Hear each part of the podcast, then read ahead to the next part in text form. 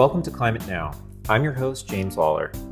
Our regular listeners may notice that today we've got new music. Well, it turns out that one of our guests, Chief Technology Officer of the company Moat Hydrogen, Josh Stolaroff, is also an accomplished musician, and he was kind enough to give our jingle an overhaul. Josh, thanks again. In this week's podcast, we're exploring a pioneering method of carbon capture and storage that addresses one of its biggest hurdles, the cost. For those joining us for the first time, Climate Now is a multimedia platform that provides expert-led insight into the technologies, methods, and theories that underpin the global transition away from fossil fuels. You can visit our website, climatenow.com, to find full transcripts of our podcasts and to browse our videos, which provide comprehensive overviews of key climate and energy topics with the help of leading experts and illustrative charts and graphics. You can also subscribe to our in-depth newsletter, which we call Systems Thinking, where we analyze important trends and ideas, from energy efficiency to decarbonizing road transportation and many more. As always, if you find the conversation today useful, share it with a friend or colleague. And if you have notes for us, please email us at climatenow.com. We love to hear from our listeners.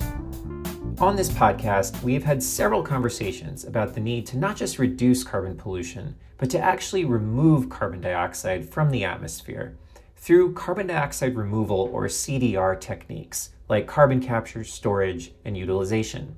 The biggest obstacle to using carbon capture and storage on a large scale is its cost. But today we're going to discuss one form of the technique that could not just make carbon dioxide removal affordable, it could make it profitable. It involves taking carbon-rich waste biomass, which is leftover wood from forestry, yard clippings from landscaping, scrap wood from construction, that sort of thing, and turning it into energy and storing the leftover carbon safely underground. The method is called bioenergy with carbon capture and storage, or BECCS for short. Just to throw another acronym into the mix, because let's face it, who couldn't use more acronyms in the climate space? There are a couple of variations of BECCS. One of them is BICRS, B-I-C-R-S, which stands for Biomass Carbon Removal and Storage, which is more associated with biomass to hydrogen with carbon capture and storage. And that's the kind of BECCS we're going to be talking about today. But anyway, in this episode, I'll speak with the minds behind two BECCS projects that are currently in development in California. First, John Cusick, founder of the Sierra Institute, and carbon capture scientist George Peridas from the Lawrence Livermore National Laboratory have developed a project in the Sierra foothills that aims to help California meet its carbon reduction goals while also protecting local communities and ecosystems. I'll also speak with Joshua Stolaroff of the company Moat, which is a Los Angeles-based startup that produces clean hydrogen fuel from biowaste. In our conversation, we discussed the real-world economics of a hydrogen-producing and carbon capture storage technology that could be a win for the planet, people, and profit margins. First, let's do a quick overview of carbon capture, utilization, and storage. If you want to learn more, you can check out our podcast episode, Carbon Capture 101 with Howard Herzog, or our two-part video series on the technology, cost, and potential of CCUS. But for now, the thing to keep in mind is that on the spectrum of carbon dioxide removal strategies, carbon capture is among the most complicated and expensive, but also the most secure. You can think giant towers of fans pulling in air and filtering out the CO2 and pumping that CO2 deep underground where it'll be securely stored for thousands or millions of years. While other techniques are more simple and inexpensive, like planting a lot of new trees, for example, that naturally remove CO2 from the air, they don't offer that security. All you need is a forest fire or a pine beetle infestation, and all that trapped carbon is right back up in the atmosphere. George Peridas has spent his career researching carbon capture techniques. He joined the Natural Resource Defense Council in 2006, and he is now with the Lawrence Livermore National Lab.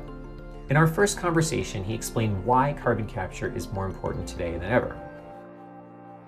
I think what has happened since 2006 is a much deeper realization of how deep a trough we're in when it comes to climate change. I think the speed of change that we can witness in the natural world has really picked up. With it, I think, has come the realization that we are simply not moving fast enough in the action space and in the policy space. But carbon capture faces a number of challenges. Some methods are still largely theoretical. Others are too costly. One of the most popular carbon removal methods involves capturing CO2 directly from coal or gas-fired power plants before it can escape into the atmosphere, but some critics argue that that approach gives the energy industry an excuse to delay a full transition to sustainable power. One challenge almost all carbon removal methods share, though, is that while they provide a service, they do not actually make a product. And until the world is ready to pay up for an atmospheric carbon cleanup service, these methods do not generate enough revenue alone to offset their costs. However, George Peridas believes that BECCS, bioenergy with carbon capture and storage, could be an exception. He has partnered with Jonathan Kusel and the Sierra Institute, a California-based nonprofit, on a new project that aims to take waste wood from forestry, convert it into clean-burning hydrogen fuel, and store the excess carbon safely underground. I sat down virtually with Jonathan Kusel and George Peridas to ask them how that works. So Jonathan, let's start with you. What is the name of this project? Does it have a name? You can probably criticize me for us not coming up with that sexy title yet, but at this point, it's the Indian Valley Wood Utilization Campus. And George, how did you and Jonathan come to be working together? What are you collaborating on? So there are several converging elements and trends here. California faces, in particular, several problems at the same time. It has very ambitious climate goals. It aims to be carbon neutral no later than 2045. It has been plagued by catastrophic wildfires, and the problem seems to be worsening. It has an economy which has been, for some time now, quite heavily dependent on fossil fuel extraction and use. And it's looking for ways to transition away from that economy. So we have many problems to solve at the same time. Where Jonathan and I came together and met is that we discovered that we can kill several birds with one stone. And in particular, the idea of not just being carbon neutral, but actually removing CO2 on a net basis from the atmosphere, being carbon negative, can also be done at the same time as benefiting local communities, improving their air quality, and also reducing the risk of catastrophic wildfire and their severity if they do happen. Jonathan, tell us about the current state of this project and also of this technology that George is describing. How far along are you with this effort? California is investing now billions into landscape.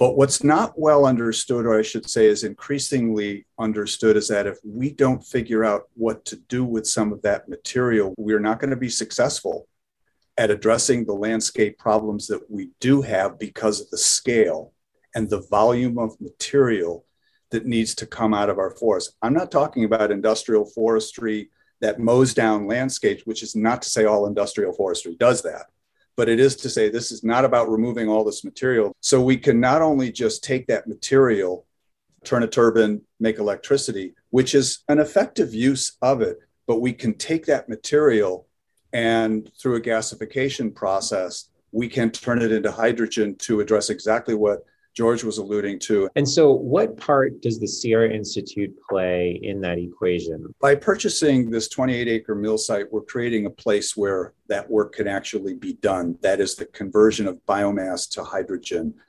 What we've also learned is that when one takes material from the forest, it's really important to try to, quote unquote, add value to it. Biomass itself has very low to no value. That is, it costs a certain amount of money to thin the forest, it costs some more money to transport it, and then it costs some more money to utilize it. So if you can produce products from that material, now you're way ahead of the game with the idea of creating a loop in which you produce something more valuable that then can be reinvested back into the landscape. So we're creating this cycle of creating product and adding value to that product such that it can then support additional restoration practices. Maybe you could paint a picture of where are you in the process with the project? Like, what is the status? Has any of the infrastructure been built on this plot yet for this gasification process, or is it just the plot of land that's been built? We've done a variety of assessment efforts and remediation efforts on site. Step one was getting the site, but we had to do that to understand the liabilities associated with it. So they went together. Two, continuing to develop the site in ways that allow for these sorts of technologies to be advanced on site. Three, we're working with Forest Service, Plumas National Forest, Lassen National Forest, Region 5 of the Forest Service to develop contracts to help assure a supply of material, because what anybody who wants to invest in a facility like this will say, well, I don't want to put up $50, $100 million only to see 3 years from now there's no supply. Right. And then it's a stranded investment. So we're working to assure that those contracts are in place, that there's confidence that we'll have that material. One of the ironies here is that as we have fires like the Dixie fire, like the fire in Paradise, like a lot of these other fires, we're creating material faster than we can possibly use it. Nonetheless, we still need to make sure that there are contracts in place. And so we're very close to working with the Forest Service, where some of this work is absolutely essential to assure the supply to launch a facility like this. How much biomass do you need to deliver per year to this facility, out of curiosity? 90,000 to 100,000 tons per year. And George, from your perspective, what does success look like for this project? There's nothing more compelling in my view than having a real facility that's on the ground that does all the things that, you know, these reports and studies identify. There's no arguing with a real project. You go over to visit it and you see it, and it's doing what it's meant to be doing. I think what's particularly attractive or exciting to me about this project is that this is a unique opportunity for us to demonstrate that what's good for the climate, it's also good for local air quality. It's also good for community welfare and economic well-being. This is a unique chance, if you ask me, to demonstrate that we moved away from the paradigm of the past, where certain types of project or development were put in place to serve the whole, but actually had a negative impact on a local minority. I'm wondering if there's a back of the envelope kind of narrative that you could tell us regarding the sort of proposed economics for this operation. You have the hydrogen that you're producing that someone's presumably going to buy. You've got these other products you alluded to in terms of other uses for the burnt wood. Is there a kind of revenue model that you've worked out or that you're sort of aiming for? In a grossly oversimplistic way, yeah. Does the darn thing work, and can we pay for it? Yeah. And then can we purchase chips? But in more detail to your answer, yeah. We have talked about a payment per ton of biomass. And biomass, as I mentioned previously, has low to no value. It does not pay its way out of the woods. Back to our point. So is there a state and federal benefit to this kind of project? And the answer is absolutely yes. If what we can do is generate something that pays $50 to $55 per ton of biomass, now we're paying for some of the restoration. And we're not just looking for subsidy to do that work on the landscape. So there's a very direct relationship by setting up these facilities. This is to the point of, if we can invest in these facilities, create these opportunities, that's essential for us societally being successful in restoring our landscapes. Without a place to take material that will buy material, that will pay for material over time, we will not be successful. So the model then is, can we pay enough for the biomass to get it out of the woods? And then is there a market that will pay for that product, like hydrogen fuel with the carbon credits that are associated with it? That's a viable model, as we've done the back of the envelope, actually much more detailed than that, as we've looked at the economics of it. So to summarize, the Sierra Institute is working to take each year 90 to 100,000 tons of waste from necessary forest thinning and convert that biomass into hydrogen gas and carbon dioxide. The hydrogen gas is a fuel that can be sold for a profit, and the carbon dioxide formed from all of that carbon that was in that wood could be sequestered safely underground. Jonathan said the project will require at least $50 to $100 million in investment, but he and George are confident the project will be profitable, will help protect people from wildfires, and will help the state of California reach its carbon reduction goals. It's what they call a triple bottom line model, i.e. a win-win-win for the climate, local communities, and investors. But let me take a quick pause to explain why hydrogen is important. Hydrogen is a combustible fuel, but it's extremely clean burning. In fact, when you burn hydrogen, the main byproduct is water. The problem is that pure hydrogen doesn't occur naturally as a concentrated and mineable resource. You have to manufacture it, and that process uses a lot of energy to pull the hydrogen out of more common hydrogen-bearing compounds like water, organic material, or fossil fuels. BECCS projects extract the hydrogen from wood and other biomass, but the process releases CO2 as a byproduct, which then needs to be captured and stored safely underground. This gasification approach is relatively new in the world of carbon capture, but the Sierra Institute aren't the only ones developing it. Here's Dr. Joshua Stolaroff, Chief Technology Officer of bioenergy and carbon capture startup Moat, explaining how that works. So waste biomass includes agricultural residues like orchard tree trimmings, nut shells, fruit pits, and those are important feedstocks for our process. It includes forest residues like from fire management. They clear brush and small trees, and it can include urban green waste, so like yard trimmings, pallet wood from construction and construction and demolition debris. So to gasify biomass, you feed it into a vessel where it gets heated with a limited amount of oxygen. If you heat it up to, let's say 400 degrees Celsius or 800 degrees Fahrenheit, you get pyrolysis. So you turn it into other forms of carbon, and you can make liquid fuels that way. You can make biochar that way. But if you keep going up in temperature up to 1500 Fahrenheit or 800 Celsius, that kind of range, then everything turns to gases. And so that's gasification. So we end up with hydrogen and carbon dioxide as our outputs. And there's some ash. And the ash we can sell as a fertilizer additive. Hydrogen we sell for transportation. And CO2 we put underground for geologic storage. Like the Sierra Institute, Moat is based in California. Before officially joining the company, Joshua actually spent 11 years at the lab where George Peridas is based, Lawrence Livermore National Lab. He helped create their carbon capture program, and he and his colleagues later consulted with the state of California to help it define strategies for meeting its net zero goals. Joshua said after extensive research into various carbon capture methods, BECCS stood above the rest for both cost and efficiency. We did an analysis, and it became the report called Getting to Neutral, about the carbon removal options in California. And we built a supply curve. We kind of said, here are all the things you can do that are less expensive, like natural solutions, on up to the most expensive things, which were direct air capture. In the middle, it turned out there was a huge portion of options that were using waste biomass to remove carbon, but also make other things.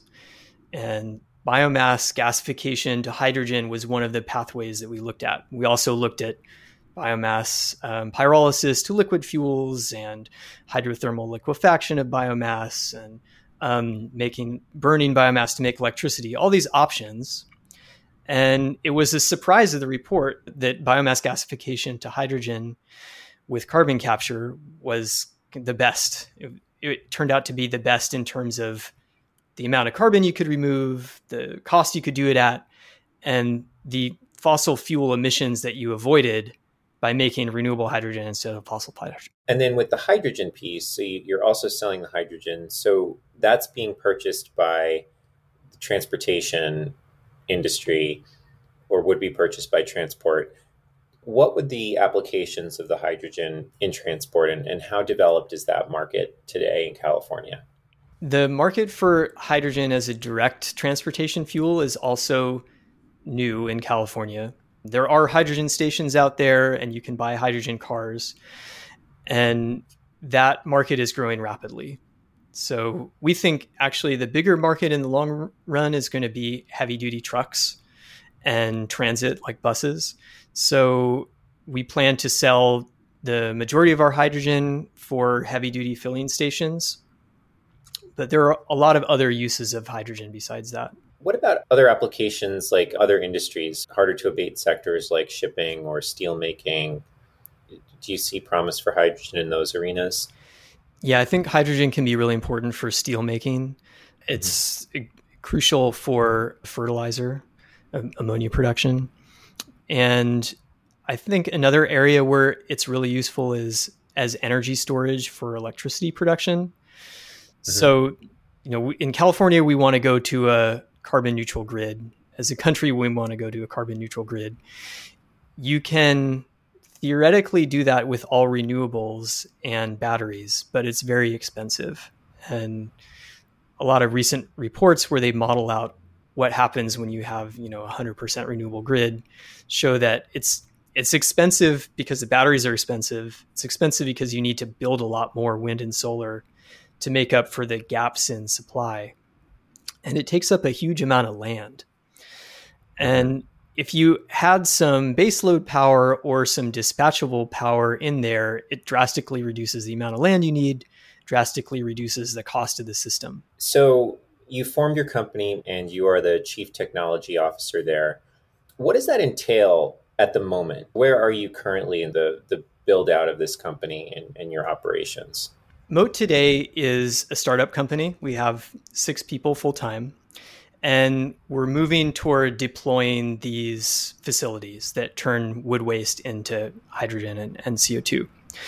So what we've done in the last year is we've done the initial phase of engineering for the first project. We've developed some of the intellectual property around how you do that. And it's the design for the facility, how you put the pieces together to achieve this goal. And we talk with customers, we talk with investors, we talk with technology vendors to put together projects and put together the pieces of the technology that can make it happen. And do you have a facility that's up and running yet? Or I assume, no, you're looking for investment so you can build one? We have the preliminary, they call it the preliminary front end engineering design for the first facility. So the next step would be the front end engineering design. So kind of the more detailed phase of engineering. And then we would seek project investment. We would go to funders and say, here's our plan, the economics of it work out this way, loan us $300 million or give us part of that package to build the plant. In terms of the inputs, how easy is it currently to get up and running and supply oneself with a stream of biomass? There's a lot of waste biomass out there. And so there are tens of millions of tons in California, hundreds of millions of tons in the United States.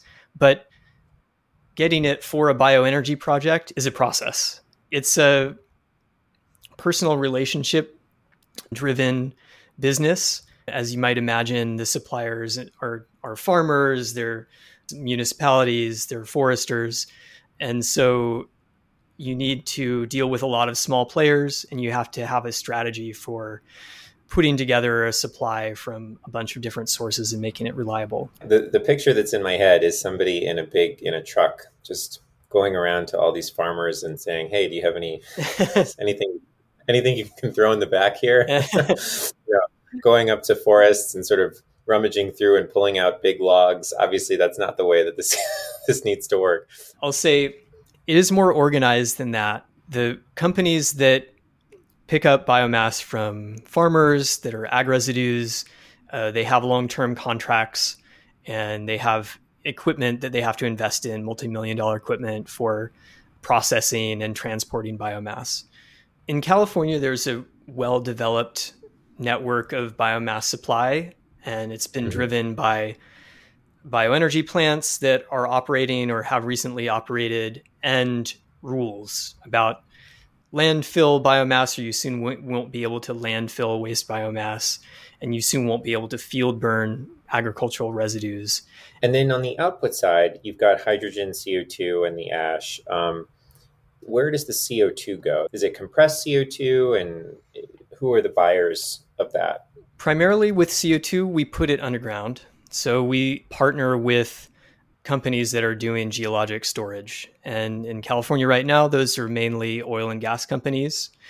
And they have the expertise and the land and projects to do CO2 storage from other sources. And so we piggyback on to those projects and we pay them a fee per ton CO2, and they take the CO2 and assure that it stays underground. What is the going rate for hydrogen, average going rate in the marketplace if you want to buy a ton of hydrogen?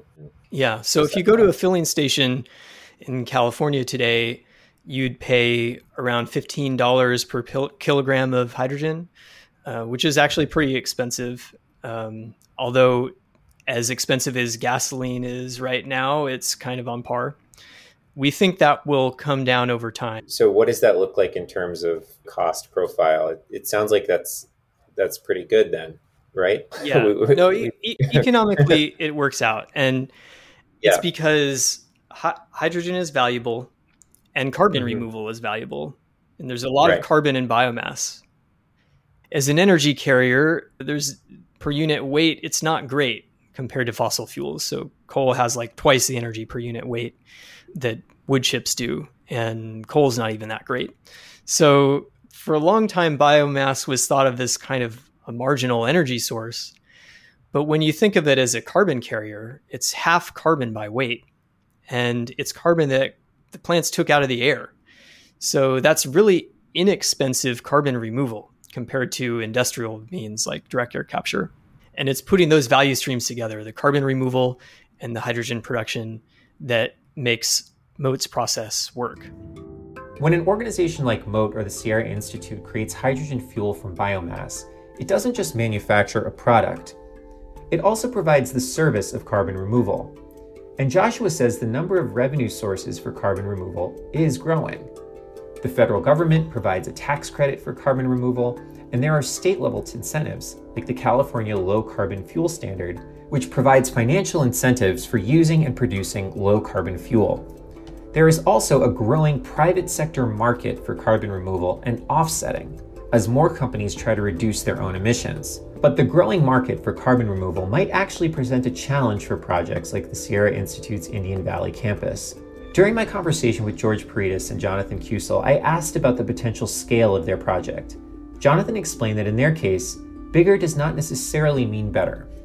So the economics are such that most investors would prefer to go to 400 or 500,000 tons per year, but there are when you build a facility that's 4 and 5 times larger, you impact a local area that much more.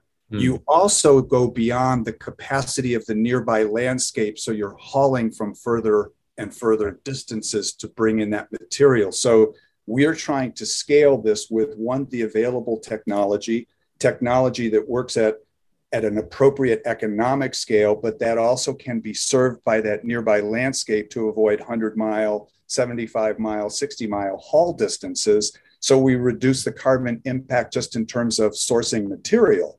And then that it is also tied to workforce capacity, which is why we talk about community scale and the importance of that. And that's a challenge in lining up the economics with the reality of the industrial operation and investor interests in advancing something like this.